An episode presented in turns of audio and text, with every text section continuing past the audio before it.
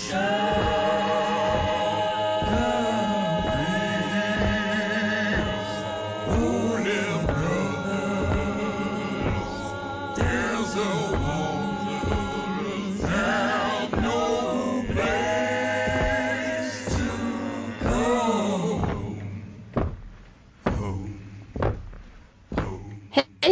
Sara, vi kör rakt på sak om du vill presentera dig lite grann. Vill du säga någonting om dig själv först? Jag heter Sara. Jag tycker att den här frågan på hur man, så här, vem man är alltid är så svår. För att det blir väldigt så här, nu ska jag beskriva mig själv med 2 meningar. Men jag bor i Stockholm och jag jobbar som psykolog. Och är hemma varannan dag och jobbar varannan dag. När jag är hemma så är jag med min minsta bebis som heter Joeli och är 9 månader. Jag är i den här fasen då man liksom är vuxen och har en familj och har en starkt aktivistisk driv och ska få ihop det på något sätt. I så här, vad ska vara mitt yrkesliv? Vad ska vara mitt politiska liv? Så det är väl där jag är på något sätt och det tänker jag är ett sätt att beskriva vem jag är också. Bra sätt att beskriva, alltså i som... Många vill beskriva sig själv med så här färdiga svar. Men att beskriva sig själv som en rad frågor är ju också ganska så accurate. Ja, att man blir inte klar. Eller så här, ja. Det kanske en del blir. Nej, någon människa blir säkert det. Okej. Men vill du säga någonting mer lite om så här, din aktivism och så här, din politiska inställning? Ja, jag har ju liksom blivit skolad dels liksom i min kyrkliga politisk aktivism genom liksom, Svenska kyrkans unga. Alltså åka på stora årsmöten, skriva propositioner, motioner, sitta i styrelser. Och det är liksom den möteskulturen och den demokratiseringen som det är som jag kan tycka är helt fantastisk på vissa sätt och helt galen på andra sätt. Men sen har jag också liksom, en mer så här, vänsterpolitisk inriktning då jag som kanske 16-åring gick med i Syndikalistiska ungdomsförbundet. Och fick liksom den biten, gick på Färnebo folkhögskola där man går tillsammans och fattar alla beslut med konsensus. Eller vi gjorde det i alla fall, 24 personer under ett år kring om man ska äta ost och när man ska äta lunch. Och, ja, man åker på en lång resa i flera månader så man ska bestämma saker om tillsammans och sådär. Så det var också en väldigt politisk miljö också. Jag hamnade där med andra som också tyckte att det var viktigt att rädda världen. Så det var väldigt... politiskt meningsfullt för mig att vara där. Och sen har jag på olika sätt varit aktiv i fredsrörelsen, miljörörelsen. Ja, och sen har jag väl mer och mer fått ihop det. Som när jag har jobbat med fredsfrågor inom Kristna Freds-rörelsen till exempel. Där de här 2 aktivistendelarna av mig sammanflätas. Liksom. Och så finns det lite vardagsaktivism i vad man äter och vad man köper. Och hur man väljer att göra olika saker i vardagen. Och den kristna biten då? Hur ser du på den kristna tron och kanske typ kyrkan och så? Ja, men det där är också den här liksom, vad jag är i mitt liv nu. Att det var så självklart att man bodde hemma och gick i kyrkan där och var med i liksom, ungdomsgrupper och så. Och sen som student var jag med i studentrörelsen. Men sen när man blir så, vad är min plats i liksom, kyrkan nu? Liksom mer konkret, då är det ju mycket att gå på kyrkis efter förskolan. Då man typ äter banan och sitter i ring och sjunger sånger och klappar händerna. Som också är en helt fantastisk del av kyrkan. Men sen så har ju tron för jag också liksom växa med det. Mycket. Den här delen av tron. Ja. Är mycket att liksom hitta ett sätt att vara med. Och att man växer med det och åter från familj och Claes som jag är gift med, han har inte någon bakgrund i kyrkan så det har också varit mycket att så här, upptäcka tron lite på nytt tillsammans med honom när han har konfirmerat sig som vuxen. Ja, det är bra så. Det kan vara svårt att skilja på de här sakerna också. Vad är tro, vad är aktivism och vad är samma sak, vad är överlappningen. Ja. Men vi kan gå vidare, jag hörde att du var på väg Jonathan. Ja, nej, men du svarade lite på frågor som jag hade tänkt ställa. Sen blev jag lite nyfiken nu när familjelivet trängde sig på. Hur får du ihop det? Ja, men det handlar ju mycket om att liksom införliva det i vardagen. Alltså att på något sätt För när man lever så här nära helt nya personer så får man också deras perspektiv på livet och pratar om till exempel både Myr och Joeli att det är helt veganskt. Och prata om det, att men, vi vill inte skada några djur och det, men okej, morfar och mormor äter ju kött, varför gör de det? Alltså att man får ju hela tiden se allting på nytt sätt, och vilket också känns väldigt bibliskt eller kristet, att så här, det finns någonting hos barnen som vi behöver undersöka för att förstå mer om hur vi ska leva våra liv liksom. Men det är just det här med att hitta en tid då man i lugn och ro kan skypa, det är inte så lätt. Det finns inte så mycket. Just det. Men jag funderade också lite, för du har ju tidigare har du varit lite aktiv inom funkisaktivism. Är det någonting som du jobbar med fortfarande? Ja, det är väl skett en förskjutning. Jag har en synnedsättning sedan jag föddes. Jag har en synskada på synnerven. Så jag ser ungefär 30%. Det är lite svårt att förklara, men ja, lite grovhugget kan man säga att jag ser 30%. Så jag har varit aktiv i den rörelsen innan. Det är jag inte så mycket längre. Jag har jobbat lite internationellt de senaste åren med biståndsprojekt. Men nu har jag helt avslutat det och istället tagit med mig den erfarenheten och de tankarna och politiska perspektiven in i mitt yrkesarbete. Då det handlar om andra grupper inom funktionshindervärlden, men tanken är mycket densamma. Att så här, hur skapar samhället utifrån en normativ idé om kroppen och att alla ska ha samma förutsättningar? Hur tänker vi kring det? Det är jättespännande. Och du nämnde lite innan just att så här, vi har ställt frågor om psykisk ohälsa. Och att du undrade lite vad vi menar med det egentligen. Alltså, för att jag tänker att det är ju ett begrepp som används liksom i den mainstream-diskursen, eller hur man ska säga. Liksom. Men att det kanske inte är så väl definierat, utan det finns någon slags förutfattad mening om vad det betyder och så vidare. Hur skulle du beskriva det begreppet? Jag tänker att det är viktigt att hålla isär olika saker. För det finns, men i samhället så pratar man mycket ofta om det som så här, men man kan ha psykisk ohälsa, eller så har man inte psykisk ohälsa. Och det är det ju ingen som aldrig någonsin har, det är alltid en skala. Men jag kan tycka att det kan vara en viktig skillnad att dra mellan funktionsnedsättning och psykisk ohälsa. Då psykisk ohälsa tänker jag är liksom något man kan få hjälp med eller som kan förändras. För en del, liksom, när man hör folk beskriva sig själva, så kan ju folk säga att jag har en funktionsnedsättning, jag har panikångest. Det hindrar mig jättemycket. Och då kan man säga, panikångest är ju en typ av psykisk sjukdom eller diagnos eller vad man ska kalla det för, men det är något som man kan få hjälp för och få behandling för.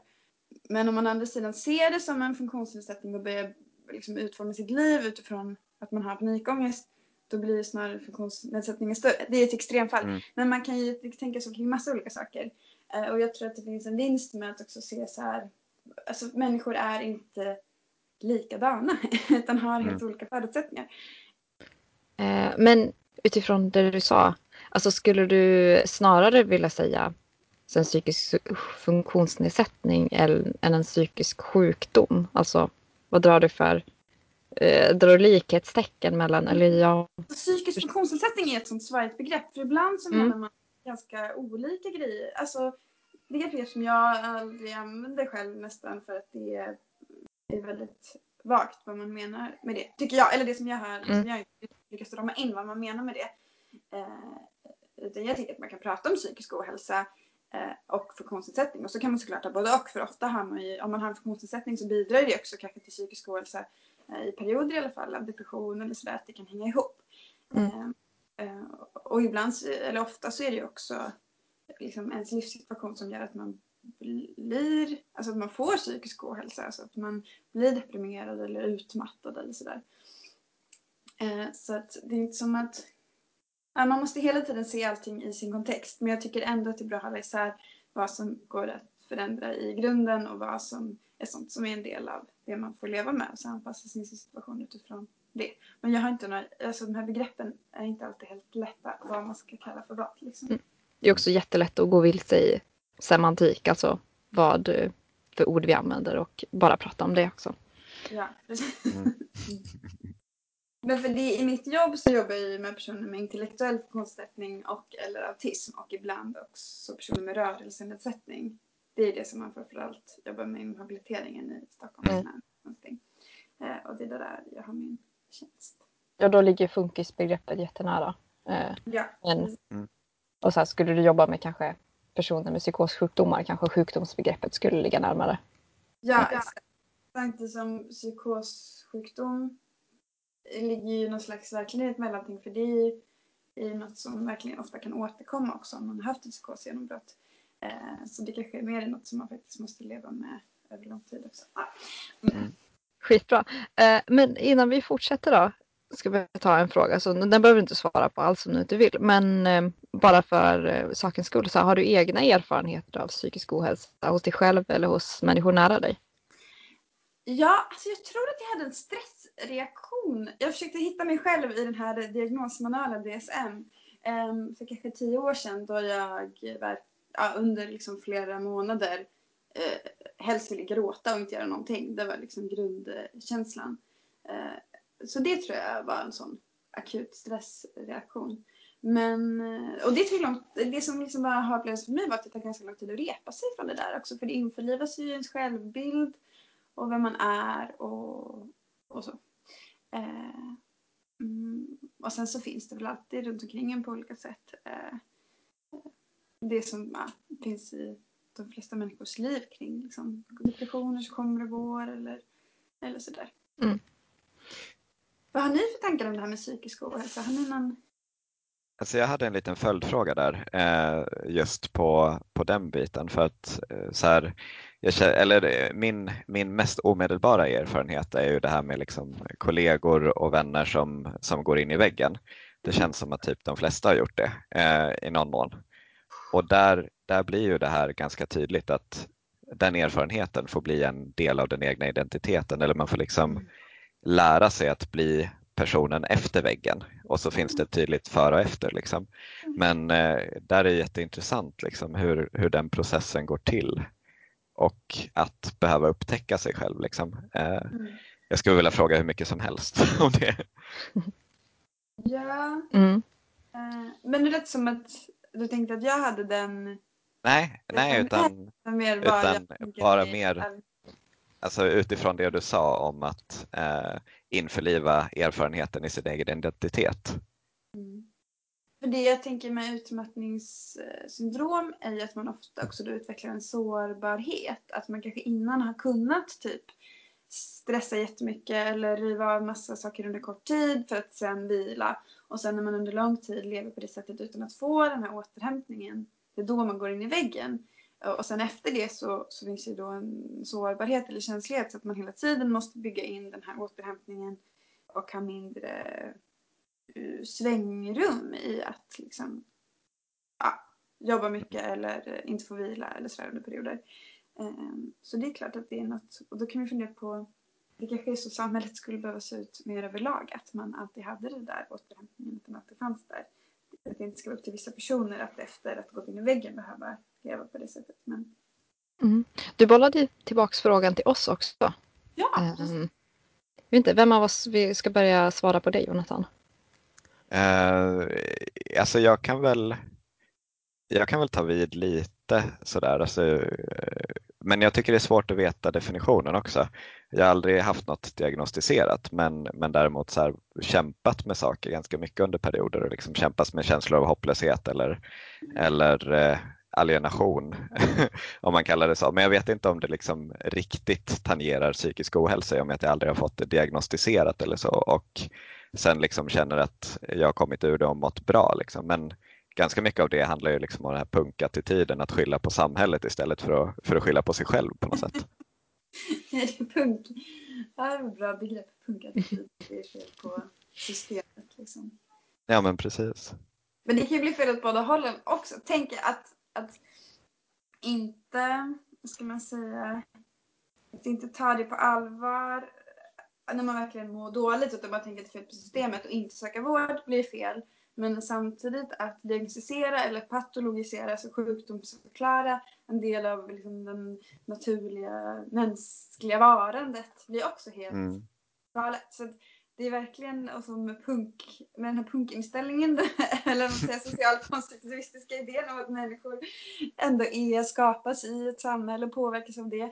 Så det är jättesvårt att säga, var ska man lägga grunden? För mig har det varit en väldigt stor förskjutning.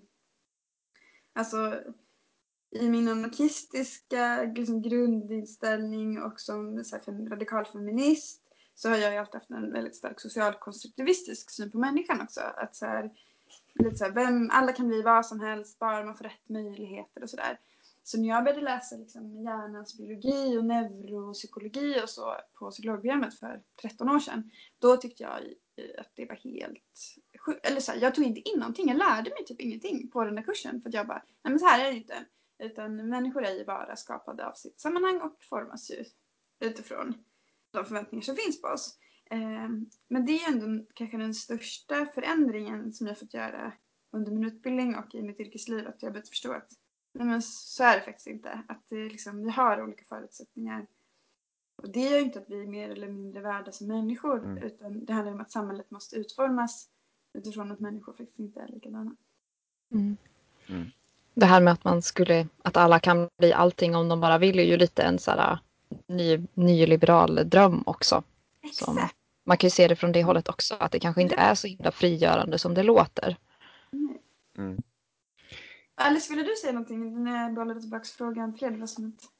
Ja, jag kan säga annat kort. Nu är Sara i podd och offentligt sammanhang, så jag vet inte hur mycket jag ska säga, men så här, jag har ganska mycket erfarenhet och sånt. Alltså, både en del egen. Jag har inga diagnoser eller så, men något sjukt är det liksom. Nej men, så. Men framförallt så har jag väldigt mycket människor i min närhet som har liksom, täcker in de flesta DSM-axlarna, höll jag på att säga. Nej, men jag har väldigt mycket så här, spridda erfarenhet. Allt från en nära vän till mig som fick en psykos för några år sedan. Mm. Känner många människor med så här, depressioner eller bipolaritet och sånt. Så att, det finns runt omkring mig och, liksom, och till den grad att jag inte ens tänker på det. Jag blir förvånad när jag möter människor som mår bra. Jag bara, va? Håller ni på med? Så här, så, och det är inte så bra det heller. Men, men så det är nog lite var jag kommer ifrån. Liksom. Skjuta in en fråga bara, för att jag är ju så här noben i sammanhanget som inte håller på med beteendevetenskap, psykologi. DSM, vad betyder det? Vad är det för någonting?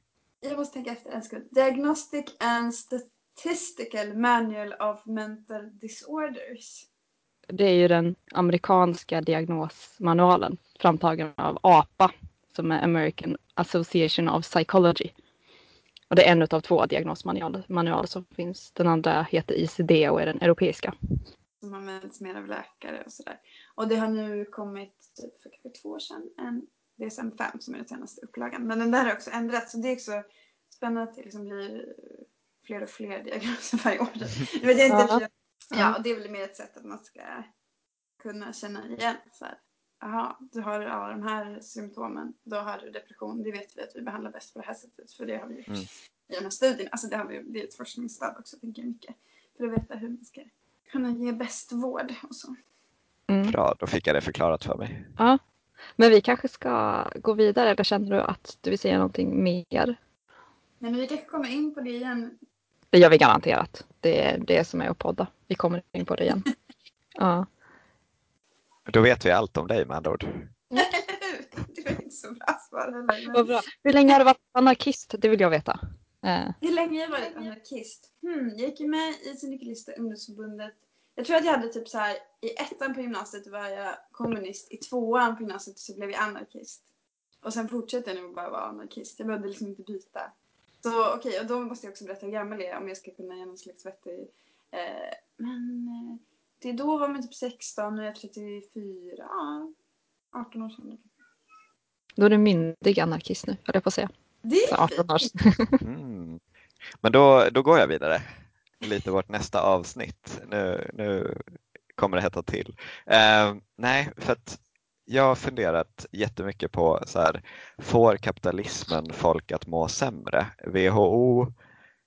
Världshälsoorganisationen har ju till exempel lyft upp det här med att psykisk ohälsa är, nu har jag inte källan framför mig, men jag har läst att de har sagt att så här, psykisk ohälsa är det snabbast växande ohälsoproblemet just nu.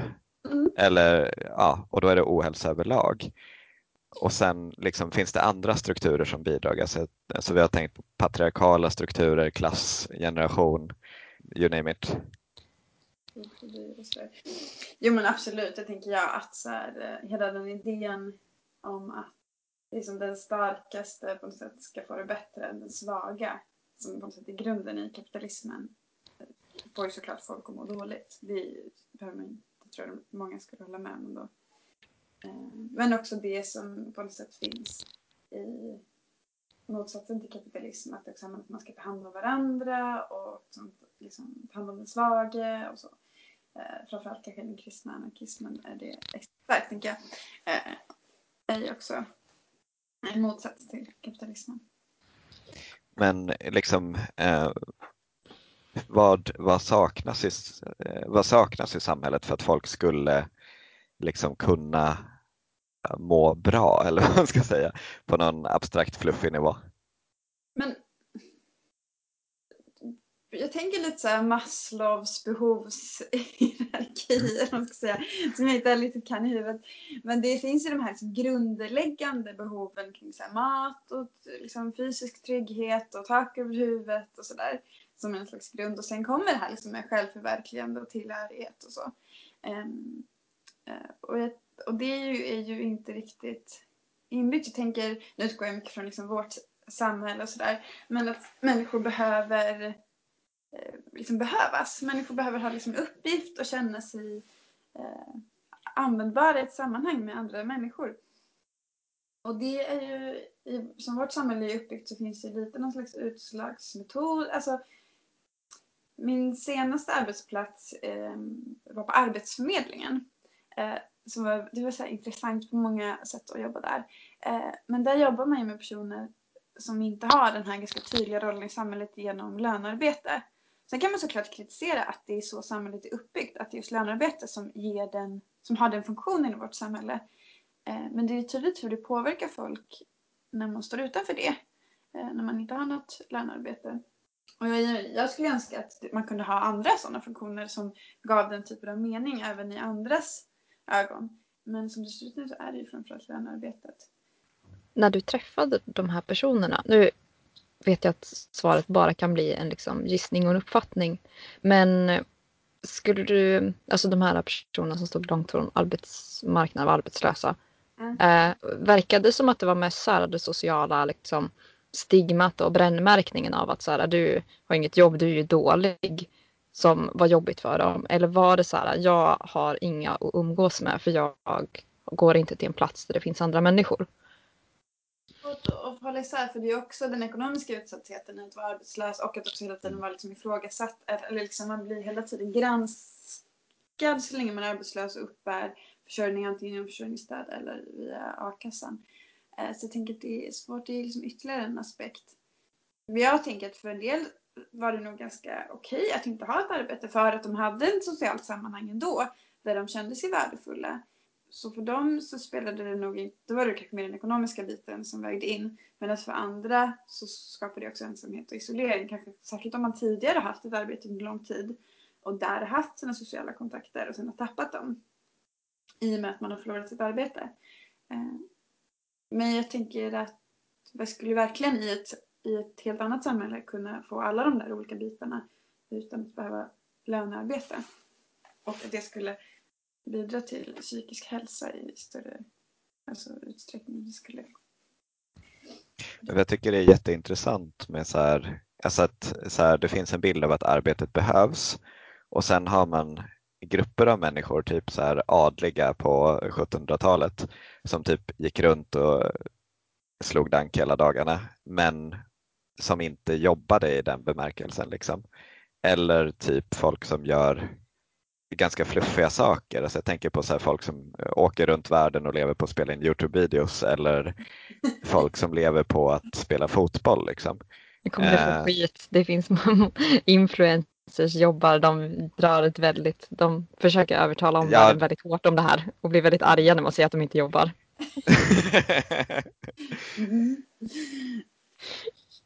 Ja, det finns många som kommer undan med att inte ha ett vanligt lönearbete Jag tror det var poängen. Ja, eller så här, adliga på 1700-talet kanske ett bättre exempel liksom.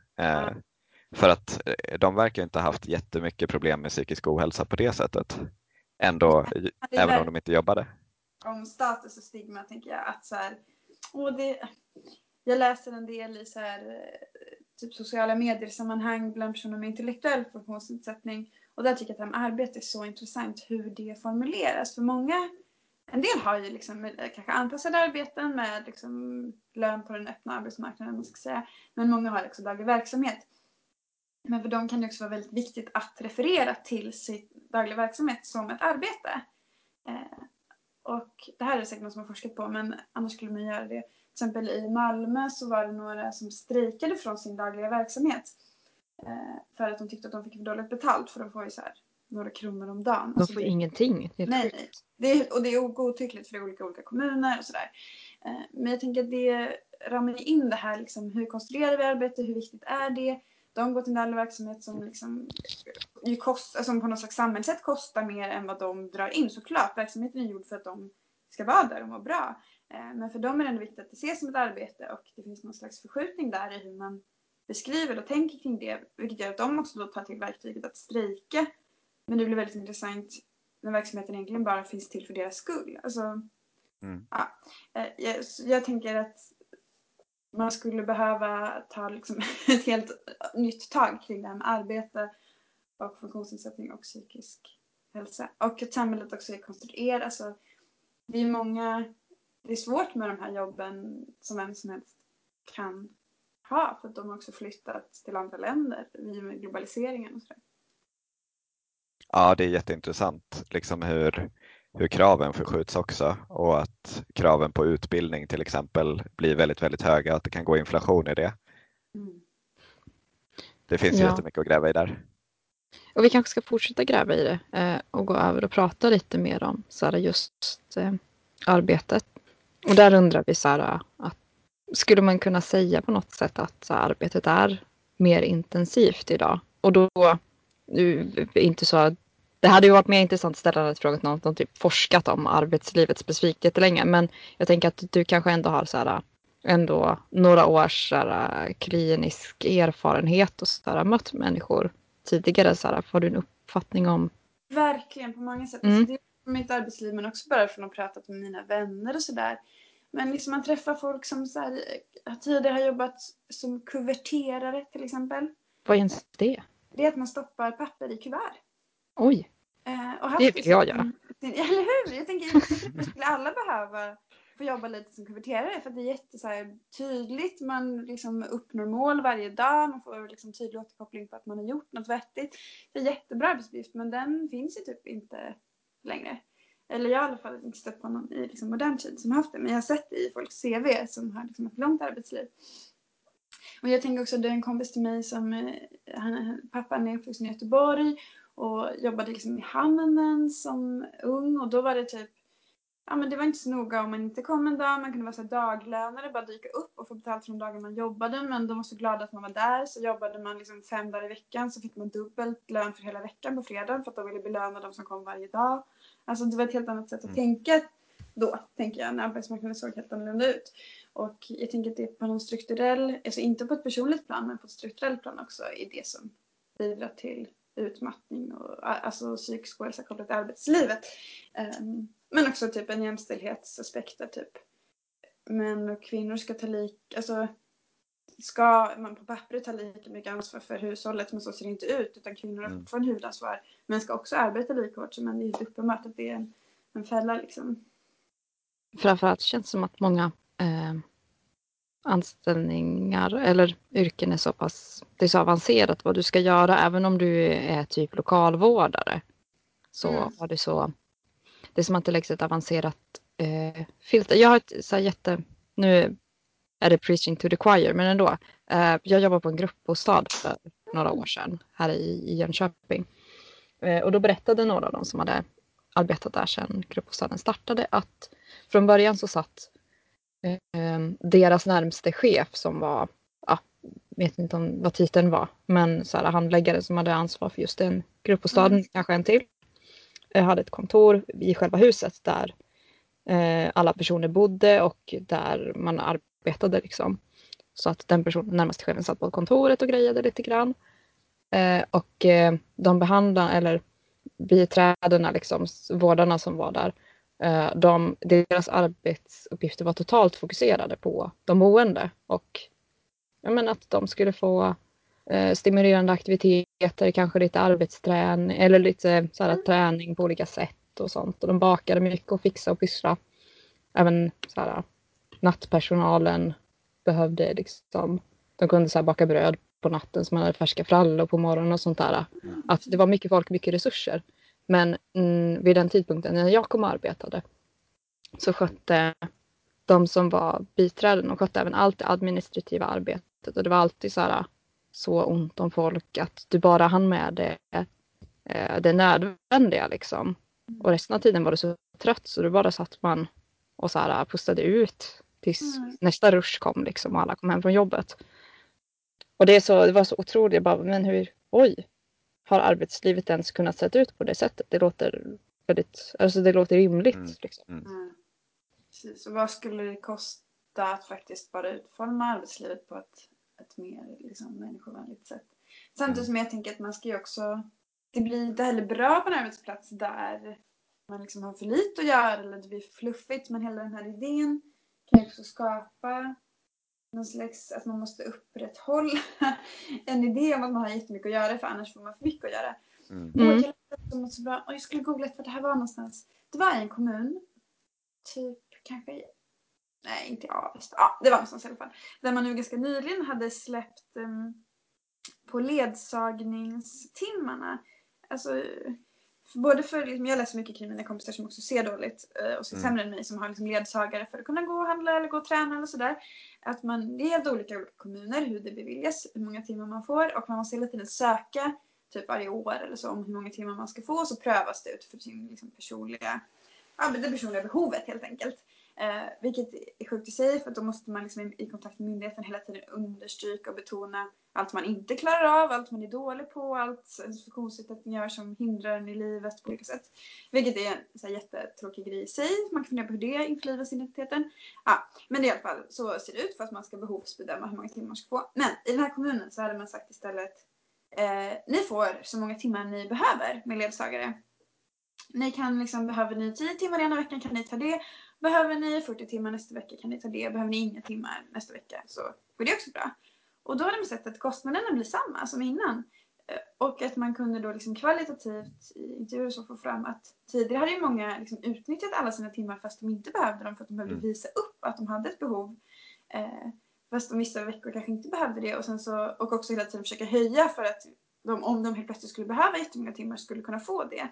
Jag tycker det är så tydligt att det liksom, om det fanns en större frihet i att beskriva sina behov som funktionshindrade så skulle det också spara. Och kopplingen till arbetslivet tänker jag likadan. Att om man kände att så här, jag har tid att göra det jag ska och det finns alltid arbetsuppgifter åt mig som känns meningsfulla, då skulle man kanske inte heller behöva reglera arbetslivet så hårt som man gör nu. Det många också kanske vill värna om sin psykiska hälsa och därför inte ta på sig fler arbetsuppgifter för att de är rädda att de i slutändan inte ska hinna med dem.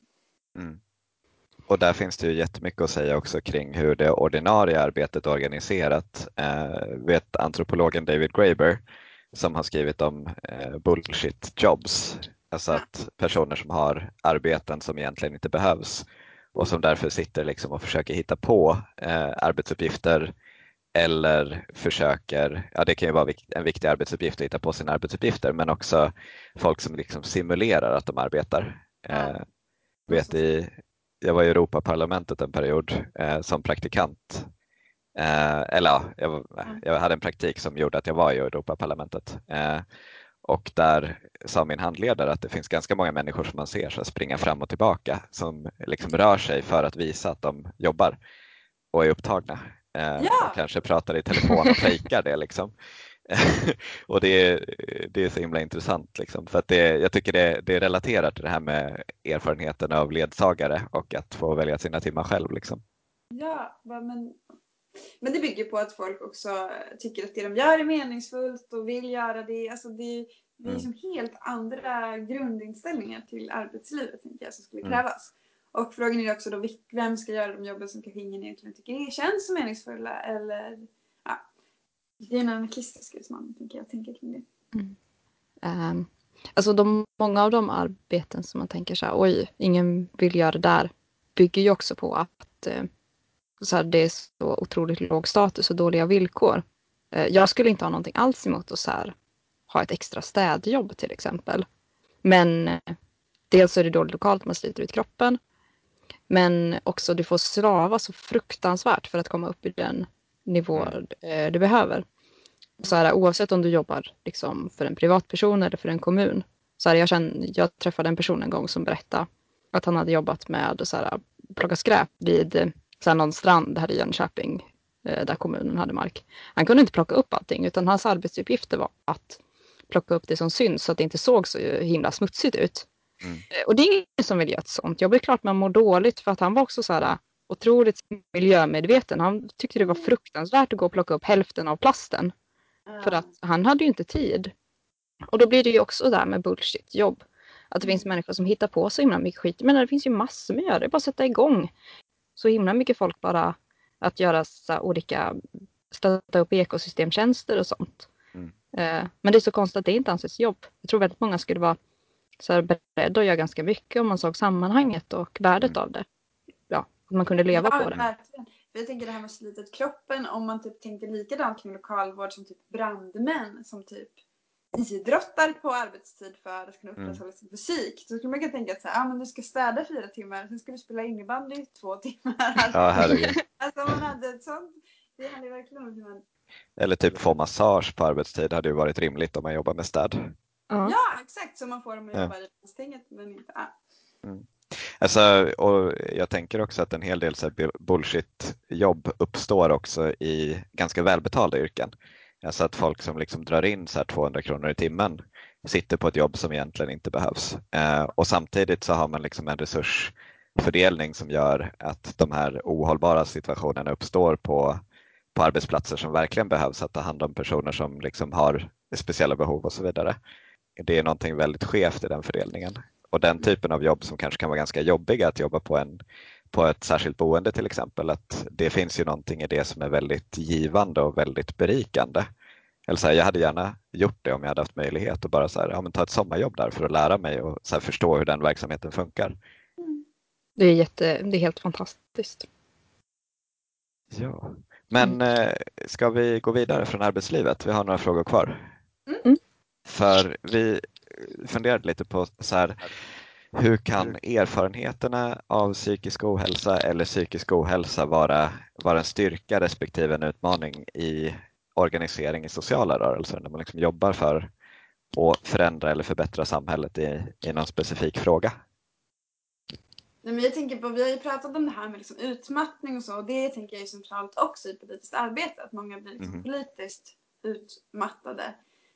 Och det också är, där kanske man kan lära sig extra mycket av de yrken som har hög utbrändhetsrisk, typ präst, psykolog, sådana här människovårdande yrken. För att det är samma typ av kall som kan driva en att jobba mer än vad man egentligen mår bra av. Som såklart är det centrala i politiskt arbete, för man jobbar hela tiden utifrån ett politiskt kall eller en politisk ideologi eller sådär. Så där kan man nog behöva vara bra på att liksom begränsa varandra och hitta rätt nivå av politiskt engagemang också. Samtidigt som det, liksom, behovet är ju oändligt. Jag jobbade för några år sedan i ett konstprojekt där vi behandlade politisk repression. Det var liksom en konstinstallation där de satte upp Institutet för politisk psykologi. Och så var vi 3 behandlare som tog emot individuellt eller i grupp för att behandla politisk repression. Och vi hade gjort utifrån liksom, DSM-mallen så hade vi utvecklat en diagnosskala för politisk depression och också ett instrument då för att mäta det som man kunde fylla i på nätet. Jag tror att man kanske fortfarande kan fylla i, fast det finns ingen behandling att få längre. Och sen hade vi någon slags fiktiva behandlingssessioner då vi på allvar pratade om folk liksom politiska uppgivenhet. Jag tyckte det var helt fantastiskt att liksom få behandla, för att jag fick så många spännande samtal med folk om deras drivkrafter att jobba politiskt. Och så hade jag då utifrån liksom hur man behandlar depression utvecklat verktyg för att så här, behandla den här typen av uppgivenhet på samma sätt. Att liksom försöka bena ner lite vad kan vara ett första steg och hur sätter du upp konkreta mål för att uppleva att det ändå händer någonting. För annars kan ju liksom det politiska förändringsarbetet kännas extremt oöverskådligt och ouppnåeligt och sådär. Mm. Så nu kommer jag in på det här, vad var frågan? Jo, sociala rörelser. Jo, att man liksom kan också använda de metoderna som man gör för att behandla psykisk ohälsa i allmänhet också för att tänka kring sin politiska uppgivenhet, som jag tänker också, det är det här med liksom politisk depression, tänker jag, har blivit större och större, och nu med klimat, man pratar om klimatångest till exempel. Man kan använda de verktygen, både av erfarenhet och av behandlingen. Skulle man kunna tänka sig någon typ av politiska terapeuter liksom? Ja, men verkligen, det var ju det vi blev, fast vi inte var riktiga terapeuter. Men jag vet till exempel Ida som också var med i det här projektet, hon liksom fortsatte med det på egen hand och tog emot. Hon hade liksom en existentiell approach. Jag är ju mer beteendeterapeutiskt inriktad, så jag hade ju mer den typen av inriktning. Men jag vet också att flera nu har liksom mer med klimatpsykologi försökt jobba. Ja, hjälpa personer med klimatångest helt enkelt. Jag tänker att det här kanske är, det blir lite en del av den anarkistiska praktiken att så här, bygga egna så här, infrastrukturer och sätt att så här, ta hand om oss själva. För en sak vi funderar på lite när jag skrev frågorna, eller som jag tänkte kring, är det här med aktivister som kanske behöver att en har varit med om en trauma under en aktion eller något sånt där och behöver gå i terapi eller mår dåligt och ändå går i terapi. Och det här med att prata om sin aktivism eller sin politiska övertygelse i terapirum. Att det är lätt att det blir... Det finns ju ett narrativ av så här, men radikala personer, de är unga och de är naiva och de är i någon så här upprorsfas. Och att om man då typ är en politisk aktivist och gör olika farliga saker som aktivister ibland gör, att det ses bara som ett sjukdomssymptom. Aha, men personen har ett destruktivt riskbeteende. Hur ska man tänka kring så här, som att vara aktivist och terapi? Behöver vi skaffa så här, helt egna politiska terapeuter? Eller hur kan en tänka om en så här, vill nämna såna här saker i ett terapeutiskt samtal? Jag har funnits liksom lite i den där svängen kring så här, man ska vi ge liksom, aktivistterapi och så. Men det finns massa svårigheter och liksom, men okej, nu ska jag försöka dela upp där olika grejer. Det ena är så här, går du i terapi och så en psykolog som inte liksom förstår din liksom grundsyn på ditt liv och på samhället, så kommer det inte bli så bra om det är det som är liksom frågan för behandling. Är det så att du typ har, vad ska man säga, kräkfobi, då kan du gå och kanske till vem som helst, för det spelar inte stor roll. Men upplever du så här uppgivenheten för livet och liksom känner deprimerad för att klimatet håller på att krascha och din terapeut säger, nej men tänk inte så mycket på det, försök göra någonting annat istället. Då måste man hitta en annan person som kan behandla en, för att då har man liksom inte en idé om vad behandlingen går ut på, och det kommer inte funka. Så det är liksom ett spår, absolut. Man ska hitta någon som man klaffar med eller som det funkar med.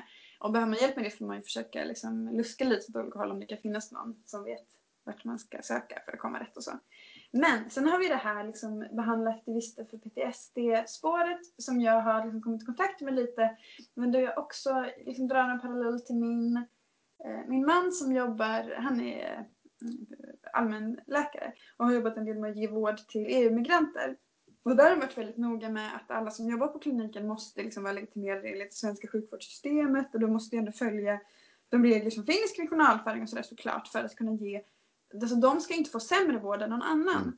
Och det som jag stött på i liksom aktivistkretsar, det är att man till exempel genom typ av debriefing-interventioner efter att ha varit med om uppskärande eller traumatiska händelser. Och det talar emot liksom det aktuella forskningslägret kring trauma. Där man säger att det gör det snarare värre än förbättrade på sikt. Om man har varit med om något traumatiskt.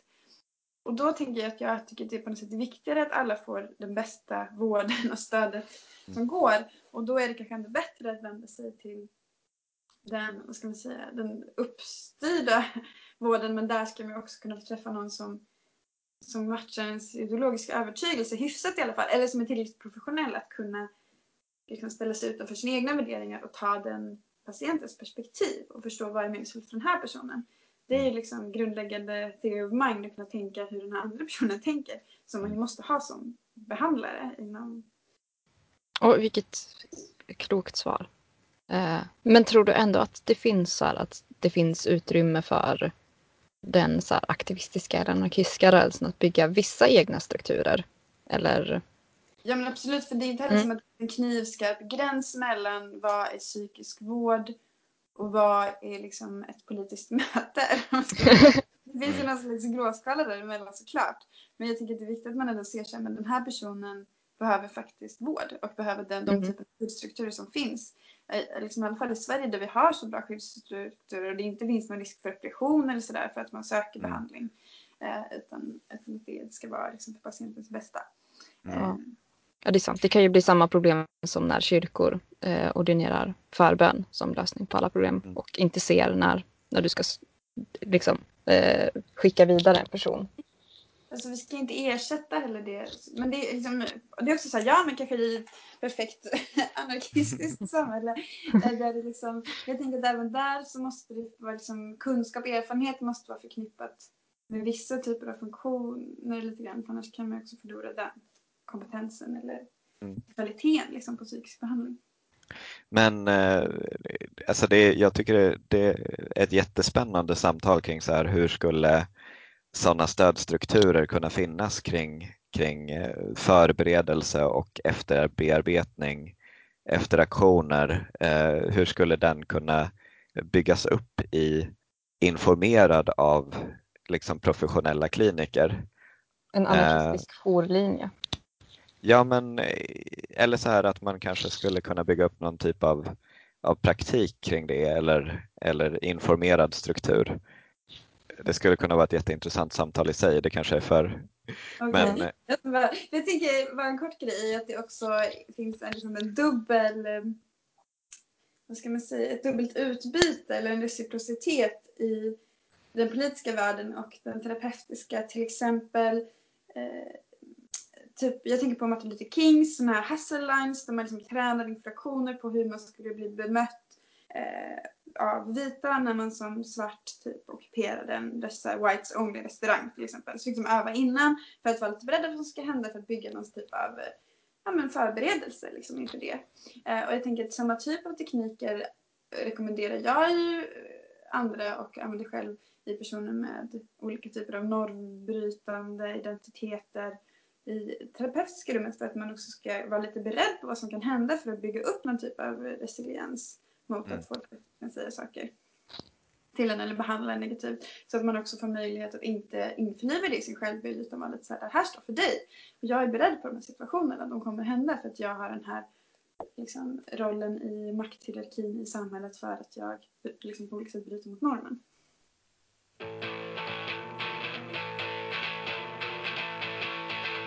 Jag hijackade lite samtalet om vi vill säga något mer om så här, psykisk ohälsa kan vara så styrka, repressiv utmaning i sociala rörelser. Jag vet inte om vi ska säga något mer om den tråden eller gå vidare kanske. Men jag hade en sak som jag tänkte på när jag förberedde mig och det är det här med liksom, funktionsnedsättningar.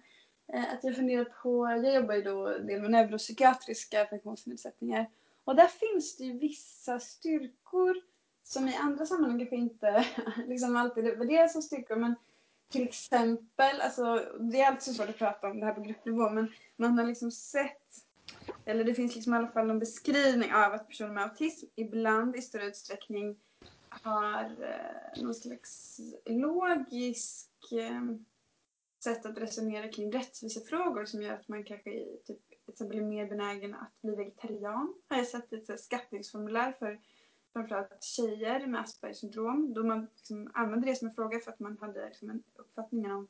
Då var det ett sätt som det tog sig uttryck. Men att man det liksom skulle hänga ihop med någon slags normsvaghet som finns hos personer med autism. Att man inte riktigt alltid läser av socialt samspel.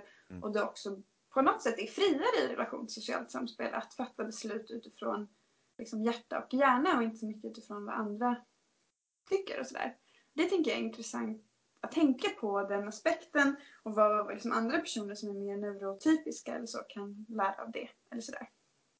Och också liksom inom det här spektrat av uppmärksamhet och koncentrationssvårigheter som till exempel ADHD ingår i och så. Så finns det också någon typ av så här, en del kan vara lite mer omedelbara i respons. Liksom i vissa sammanhang så blir det dåligt för man tänker inte så noga över vad man liksom, vad får det här för konsekvenser.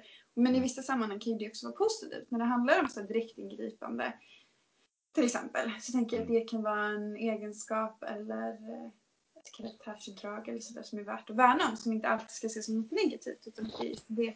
Sen är jag ju helt allergisk mot folk som är så här, ADHD är en superkraft och sånt. Okej, det är observerande. För du är inte ADHD eller vad man ska säga.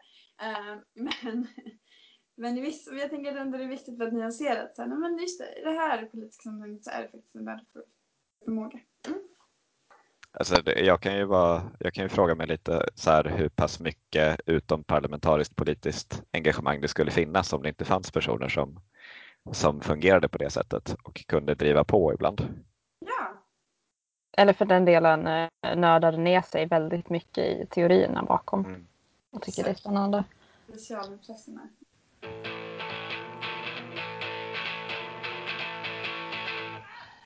Ja, och då tänkte vi snacka lite mer kristet och kristen tro och tradition. Vi funderat lite på hur just kyrkan och traditionen och tron kan hjälpa oss att liksom, så här, förstå och mobilisera kring psykisk ohälsa eller olika sätt att fungera. Hur ser det här ut i relation till kyrkan? Hjälper tron eller... Det ser såklart olika ut, men vad är liksom dina tankar och erfarenheter? Men det är slående att det finns någon slags likhet mellan politiska rörelser och kyrkan i att det är en plats där alla får vara med och också alla är med oavsett funktionsförmåga eller psykisk hälsa eller sådär. Och kanske ännu mer i kyrkan än i den politiska rörelsen. Jag tänker i många partier så tänker jag att det är så här, alla, men så här, vi kan inte säga nej till någon, alla behövs, alla får vara med. På samma sätt som man har en församling. Medan det finns kanske andra mer liksom, inte elitistiska men kanske politiska sammanhang där man lite mer behöver liksom, bevisa sig för att kunna vara delaktig. Där det kanske är mer, det finns liksom, någon typ av utslagningsmodell alltså på ett eller annat sätt liksom, i vilka som kan vara med. Sen handlar det såklart, sen blir det såklart maktstrukturer och sådär, handlar det såklart om där syns ju inte det liksom, med representationen och så. Men jag tycker att det, jag kan känna mig liksom hemma lite på samma sätt i en del politiska sammanhang som i liksom gudstjänsten där det är så här, ja men det är liksom alla i det här samhället kan komma hit. Men man utvecklar ju lite så här ett eget här språk och egna referenser och sånt och lite, men man är lite subkultur båda två typ. Så att det är lätt att översätta vad som händer liksom, tycker jag. Ja, verkligen. Är det också så att du säger här att det faktiskt finns en skillnad mellan hur extremvänstern och extremhögern relaterar till liksom funktionsvariationer och psykisk ohälsa? Det finns det, ja. Ja, alltså när jag säger partier då tänker jag typ på partierna på vänsterkanten. Jag tänker att om man typ... Men det där är också så hemskt. Jag tycker jag oftare ser personer som man förstår har ganska omfattande funktionsnedsättningar ändå sympatiserar med typ Sverigedemokraterna eller partier ännu längre ut på högerkanten. Och man bara, historieskrivningen, alltså vi måste prata om det här med vad som faktiskt hände i koncentrationslägen med personer med funktionsnedsättning. Men det känns som att det är en helt egen fråga på något sätt. Jag ville bara skjuta in det som en sån här... elak fråga för att det är väldigt populärt bland annat i vissa politiskt motiverade rapporter att säga att extremvänstern och extremhögern är samma sak för att extremister är ju extremister liksom. Om man ska fortsätta på det, alltså de extremhögerpartierna är ju väldigt så här, de värjer ju sig stenhårt för allting som inte är normalitet liksom. Alltså jag var på någon så här demonstration mot de här vidrigaste alternativ för Sverige-mupparna. Och då stod de och skrek trasvänstern efter oss. Och det de menar är ju då att så här, ja men ni vänstern är bara små töntar som mår dåligt liksom. Och de vill framställa sig själv som så här starka arier typ, som klarar allting och inte har känslor utan patriotiska.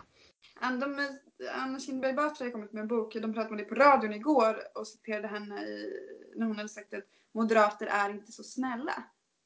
Och det finns verkligen någonting intressant i det. Om också hon som har varit partiledare säger det. Jag tänker att det är något så här, ja, men det finns liksom i den kyrkliga traditionen och också liksom i svenskan som vi vill vara snälla. Och det är något så himla viktigt att värna om, tänker jag. Där man hela tiden, kyrkan är lite bättre oftast än väntan på det. Men att det är så centralt, vi måste värna om snällhet. Ja. Vad tänker du att det är för, om du tänker snällhet och naivitet? Om du vill säga någonting om det i relation till det här. Ja, men för det finns ju verkligen en baksida av det som också jag tänker drabbar politiska rörelser så mycket. Att man inte heller alltid har verktyg att sätta emot. För psykisk ohälsa kan ju också göra att en persons mående eller fungerande i en grupp får ta väldigt mycket tid och väldigt mycket energi. Som man kanske hellre hade velat lägga på liksom det övergripande politiska målet eller sådär. Och det är väl en risk med snällheten som också finns i vissa kyrkliga sammanhang. Det tar olika proportioner och man vet inte hur man ska sätta emot. Och då kanske det också behövs lite kunskap kring psykisk ohälsa för att kunna faktiskt se så här, men vad blir det här? Jag har ju också liksom referensram i mycket till liksom synskaderörelsen som man säger, men tänker man bara på det som en synskaderörelse så bara, men det borde inte vara mer psykisk ohälsa, kanske lite mer för att man har tuffare i livet men inte annars. Men för unga personer med synnedsättning så säger man liksom i grova svängar att hälften har andra typer av funktionsnedsättningar. Som har att göra med typ hjärnskador eller annat som också hänger ihop med synnedsättningen. Där finns det också en väldigt stor variation i fungerande och det också påverkat liksom, den politiska. Och där är det lite svårt tror jag, för att man kan inte ens riktigt prata om det. Utan alla är där för att de har synnedsättning. Men sen att väldigt många också har andra svårigheter vill man inte riktigt ta i. Och då blir liksom snällheten väldigt valhänt. Eller liksom då det blir inte så konstruktivt och det blir kanske inte liksom bra för någon egentligen. Man ska säga. Så att rörelsen typ inte tillåts att vara så bred som den är, eller? Ja, dels tillåts det kanske inte vara så bred som den är, men man har inte heller riktigt, ska man säga, man har inte riktigt en struktur som kan hålla emot när vissa personer tar över väldigt mycket. Och driver sin egen agenda eller sådär. Som ibland kanske faktiskt har att göra med psykisk ohälsa. Att man blir på ett visst sätt eller beter sig.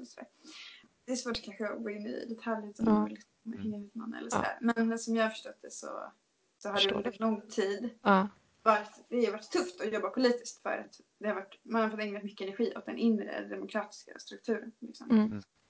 Och det blir spännande för att alltså, som aktivist och kanske främst som anarkist så vill jag nu jobba mot så här, alla typer av maktstrukturer. Och i ett sånt sammanhang som du beskriver utan att gå närmare in på några detaljer om någonting. Så där kan det ju bli svårt att se vart ligger maktstrukturen här. Om det är en person som redan har någon typ av svårighet som gör att den tar väldigt mycket plats. Men är det den vi kämpar mot? Eller vad är det vi kämpar mot? Vad är den inre och yttre fienden liksom? Ja, och det ställer helt nya frågor till aktivismen som är superviktiga. Liksom. Hur bedriver vi aktivism när vi inte mår bra? Liksom? Ja, och hur liksom... För jag tänker att mycket av liksom, den anarkistiska grundavtagandet bygger på att alla människor kan liksom, reflektera kring sin egen position i ett sammanhang. Se sig själva utifrån, ta andras perspektiv. Vilket inte alla människor kan. Så där liksom, jag har inga svar på det riktigt. Utan jag har mer frågor. Så här, hur skulle vi... Så här, då skulle man kanske oftast behöva se till en specifik situation. Så här, hur ska vi på ett anarkistiskt sätt hantera det här demokratiska problemet? Där vissa personer inte har de här förmågorna och ändå måste... Liksom, vi måste ändå kunna få den gruppen att fungera för att kunna göra någonting annat och prata om gruppen. Men där, alltså, den processen är ju en del, tänker jag, av att prefigurera eller förskapa ett nytt samhälle. Liksom. Att i en kamp börjar en grupp liksom deala med de frågorna och försöka hitta de här strukturerna och lyckas hitta verktyg för att liksom inkludera alla även om vissa personer inte har samma förmåga till liksom självinsikt eller självreflektion och att se liksom när jag tar för mycket plats. Liksom. Det kan ju herregud, det kan handla om kön också. Liksom. Ja, men det är nästa på något sätt politiska kamp. Att så här, liksom, okej, det är 100 år sedan kvinnor fick rösträtt. Vi har jobbat med kvinnofrigörelse. Det är något vi fortfarande håller på med. Men nästa grupp att komma kanske är personer med omfattande funktionsnedsättning. För där har det också hänt saker på vissa front inom funktionsnedrörelsen. Mm. Men personer med intellektuell funktionsnedsättning till exempel. Jag liksom tänker en del på hur ska den gruppen politiseras egentligen? Eller vad kommer hända där? Liksom? Det är jättespännande, men jag har svårt att se vad som är nästa steg. Liksom. Ja, hur går vi vidare nu, tänker jag? Jag vet inte om vi svarat, om vi pratat så mycket om det som frågan handlar om. Men jag vet inte, om vi kanske är klara ändå. Alltså jag tänkte lite på om man ska faktiskt, vi är jättedåliga, varje gång vi börjar försöka prata om kristna saker i den här podden så börjar vi prata om politik. Men kan vi inte prata om något kristet typ, eller vad tänkte du på? För mig, som du sa i början, så här, för en del personer så hänger det ju också ihop. Jag för mig syns det helt centralt liksom, att det snarare kanske handlar om att man hittar en kraft i att så här, okej, den här personen är jättesvår att göra med, det här är något som inte funkar i det här politiska sammanhanget. Men okej, den här personen är också av Guds avbild. Liksom. Nu får jag förhålla mig till det på det sättet. Och det får vara liksom ett verktyg i det här. Och man ska vara väldigt så här, konkret. Och att det blir mycket sätt att hitta kraft och hitta förståelse för hur världen ser ut. Sen tyckte jag att det var lite, ni hade en fråga om det här med bibelberättelser eller personer. Mm. Jag tyckte att det var ganska svårt att komma på något. Jag försökte läsa, jag tänkte att det hade någonting med de här talenterna att göra. Liknelsen i Matteus. Men den är ju jättekonstig. Vad är det för liknelse? Jag kommer inte ihåg den i huvudet för det var för länge sedan jag läste Bibeln så mycket. Jo, men det är ju om att... eller Sara, du får berätta för all del. Då du jag läste den nu. Jag just tänkte att det här handlar om det att så här, man förvaltar det man har. Hur ska man i politiska rörelser kunna förvalta så här, den här typen utifrån vem jag är och min funktionsvariation kan jag på det här sättet. Och det är liksom Guds plan för mig. Men grejen är att de får ju talenter. En får 5 och en får 2 och en får 1. Och den som får 5... Det är alltså berättelsen så är det en person som ska åka iväg och så visst ger han massa pengar till sina tjänare att han har de här för jag ska sticka jättelångt bort superlänge. Och ni ska förvalta dem. Och så är det typ den som har 5 så investerar de på något sätt och den som har 2 gör också det. Och då fördubblar de sina pengar så att han har väl 10 då när han har också 4. Men den som bara får 1 talent, den blir lite skraj och tänker jag har ju bara faktiskt fått 1, det är bäst att jag gräver ner den så att det inte händer något med den. Och då får han liksom en utskällning när den här ägaren kommer tillbaks. Och är så här, men du kunde åtminstone satt in på banken så kunde du fått ränta nu. Du har ju inte levererat som bara har grävt ner den och sen grävt upp den till mig. Och jag bara, men vad är det som har den här historien? Jag måste fråga någon som kan. Jag tycker den låter alltså... Vad betyder den så här? Det är jättebra med spekulationsekonomi eller vad är poängen? jag kan så här killgissa lite om den. Om ni är intresserade av att höra. Men jag tänker att det är snarare en metafor för livet. Att så här, alla människor har en kallelse att så här, försöka göra någonting positivt eller vara en positiv kraft med sitt liv. Och att gräva ner talenten, det är en gräva ner sig själv. Ja men precis, att om jag liksom tänker att ja, men det är säkrast att inte försöka göra någonting positivt liksom. För att ja, men det finns ju andra människor som, jag tänker på en väldigt populär psykolog just nu, jag säger inte vem det handlar om men vi vet som vi vet alla vem vi pratar om. Voldemort, precis. Nej men att så här som säger att vi bör inte engagera oss politiskt om vi inte liksom är väldigt högfungerande liksom. För att det finns andra som kan göra det bättre typ. Och jo men jag kan inte återge det exakta resonemanget men det handlar liksom om att jo, men så här, de som har makt och auktoritet har det av en anledning. De är kompetenta och kan man inte liksom konkurrera på deras nivå så är det bäst att stanna hemma. Om man tänker så, då gräver man ner sin talent liksom. Och då blir det ingen efterverkning av den. Så att jag tänker att det handlar lite om det liksom, att även om även om jag kanske inte mår bra eller även om jag har, om min funktion är begränsad på något sätt, så har jag fortfarande hemma i kyrkan och kan fortfarande bidra med någonting positivt, och då är det bättre att försöka än att inte försöka. Kan en översätta det till sociala rörelser? Alltså det kanske blir helt på vilken social rörelse. Jag tänker att är en hangaround verkligen uppskattad? Ja, men det tänker jag att vi verkligen, och också sen att hitta sammanhang där alla kan känna sig behövda och hjälpa varandra och hitta roller som funkar. Och där tänker jag att kyrkan är så mycket bättre på det. Eller så här, att det är så här, ja, men, i gudstjänsten, det är någon som bär korset och någon som läser en liten rad, och det kan man göra även om dyslexi, det spelar inte stor roll. Och typ, det finns alltid liksom någon funktion, någon ska koka kaffet och någon ska skära upp bullängden, och jag tänker att man i sociala rörelser kanske skulle bli lite bättre på det där, att alla får sin roll och att det är okej att ha en liten roll och så. Men sen kanske handlar om så här, det stora målet också, alltså kyrkans mål med sig själv är ju att fortsätta fira gudstjänst tills Jesus kommer tillbaks liksom. Det är ju ganska så här, det kan ju betyda jättemånga saker, men en social rörelse är ju ofta ett mer specifikt mål som kanske är långsiktigt eller kortsiktigt, som vi ska göra den här svåra saken, vi ska göra den här politiska kampanjen eller aktionen liksom, och att det blir mindre plats för vad du kan göra. Men om man istället skulle så här, som Jonathan nämnde, så här, jobba enbart prefigurativt. Okej, men vi ska försöka skapa det här samhället vi ska ha sen.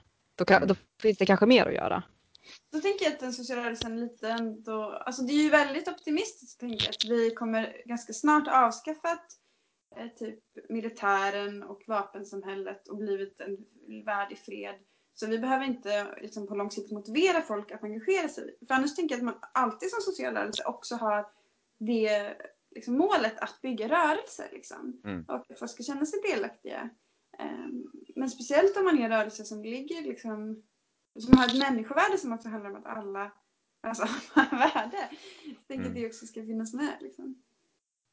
Ja, och sen, alltså jag tänker att många sociala rörelser jobbar ganska isolerat liksom. Man jobbar, och då kanske det inte handlar om att man tror att så här, ja, men bara vi får till den här manifestationen liksom, eller den här aktionen, så kommer det att göra att vår kamp är avslutad liksom.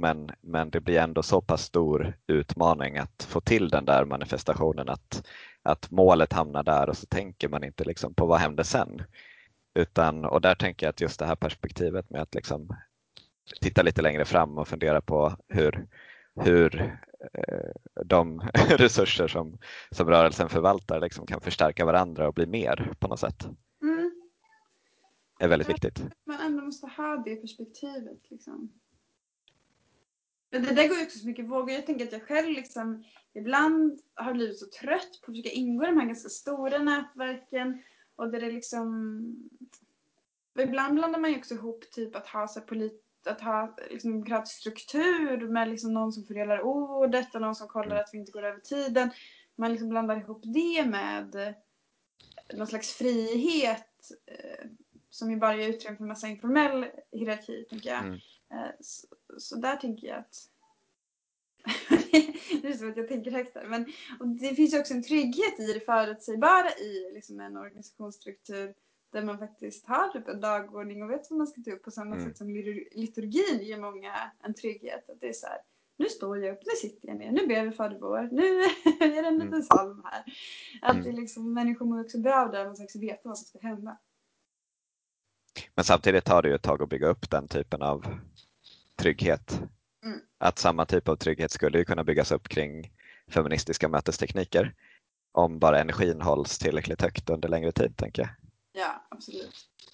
Men det är också någon personlig typ av utveckling att lära sig mötesstruktur som jag tänker är väldigt olika beroende på om man kommer ifrån sammanhang och sådär.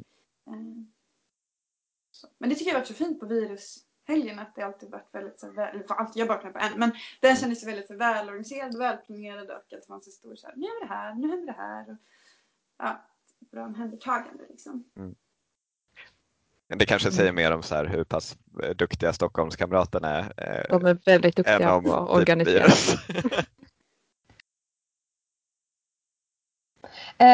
Vi har en till extra fråga. Om inte du har någonting mer att säga, Sara, så kan vi avsluta sen. Nej, kör du. Skulle samhället bli lite bättre om alla mådde lite sämre och sabbade för sina arbetsgivare? går det Sara att dra nytta av sitt dåliga mående och kassa arbetsmoral i kampen för ett mänskligare samhälle? Nej, tror jag. Typiskt. Det är bättre att ha en öppen agenda på något sätt. Alltså hellre en slags allmän strejk typ än att man liksom...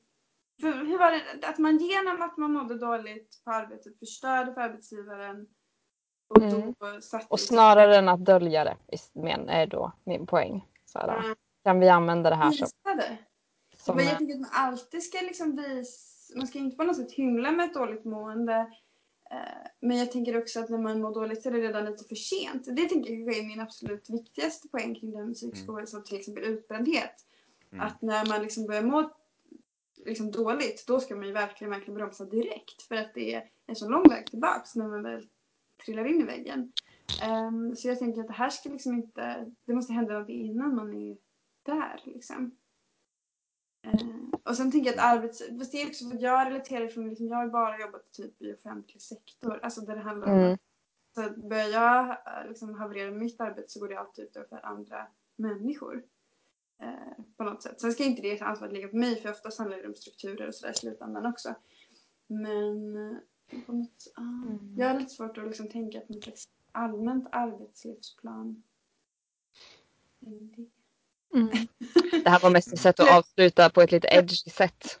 Men jag förstår, det är verkligen, vi lever i helt olika arbetslivsvärldar också. Så här, alla som har jobbat i offentlig sektor vet att så här, du pajar alltid för andra människor så fort du behöver backa på minsta sätt av vilken orsak som helst. Men... Ja, och det är ju ett problem att det är så, för så ska ju ens arbetssituation inte behöva se ut. Men liksom att då på något sätt manifestera genom lite underliggande strejk, öppen strejk, det känns svårt liksom i det sammanhanget, vilket är också ett problem. Så hellre generalstrejk, jag gillar det budskapet. Ja, absolut, bättre öppet. Det hade behövts åtminstone 3 generalstrejker nu. En för klimatet, en för regeringen. En för strejkrätten. Vi börjar med den. Och bra, men vi kanske ska avsluta där. Ja, vi inte prata mer. Ja, detsamma. Men du, jag har en sista grej. Sara, vi brukar ibland avsluta med att fråga om kollekt. Har du... Nej, utan har du något sammanhang som du tänker skulle vara bra om du var föremål för en kollekt i A-ordet? Jaha, vadå? Så här, jag tycker att få ge pengar till det här. Exakt. Ja. Oj, vad svårt. Alltså jag har börjat själv ge pengar till de här Talita. För att de jobbar typ i Rumänien till exempel mot människohandel och prostitution. Typ. Det kändes extremt konkret och bra. Så de började jag ju tänka typ häromveckan bara. Då läste jag på lite om dem. Men det finns ju så extremt många ställen. Jag tänker att man ska ge till olika hela tiden för att sprida ut det. Vad brukar ni ge pengar? Ja, lite olika. Eller så här, jag har precis börjat tänka att jag måste börja se till att dela med mig av mina inkomster. Liksom. Så lite spontangåvor till saker som jag tänkt behövs. Och sen så skrev jag upp mig på Kristna Freds efter förra avsnittet. Och ja, några så här, lite mer informella givanden som till saker jag vill backa. Vi ger till Amnesty. Ja, de... Och gett till massor med olika genom åren, ganska lite. Men jag är så här, student så att det är svårt att ge. Jag tycker att man kan ha det här med jag gillar det här med procentsats. Jag tycker om saker är strukturerade. Jag är liksom ett Excel-ark och är så här, jag ger en viss procent och det är så ska det vara hela tiden. Och så behöver jag inte fundera så mycket mer över det. Det var skönt. Lyckats om jag har gett för lite eller kommit så mycket pengar jag fått in liksom. Ja. Men det tycker jag skulle vara intressant. Har ni haft en podd om det? Det här med liksom ägande och skänkande? Nej. Vi skulle prata med Jonas. Det är typ min senaste bryderi. Han tycker. Men vi, när jag träffade honom så pratade vi på virus om det här med har man rätt att äga överhuvudtaget? Ska man leva på existensminimum och skänka allt till något annat? Och sådär. Och det har jag också jättemycket åsikter om så det kan bli spännande. Ja, men prata med honom om det. Min hjärna kommer explodera. Men så. För jag hörde att Nathaniel hade gjort det här, att han hade önskat en person som vi skulle intervjua. Och nu är det också det då. Fint! Tack! Ha det så bra. Ha det fint. Hälsa familjen.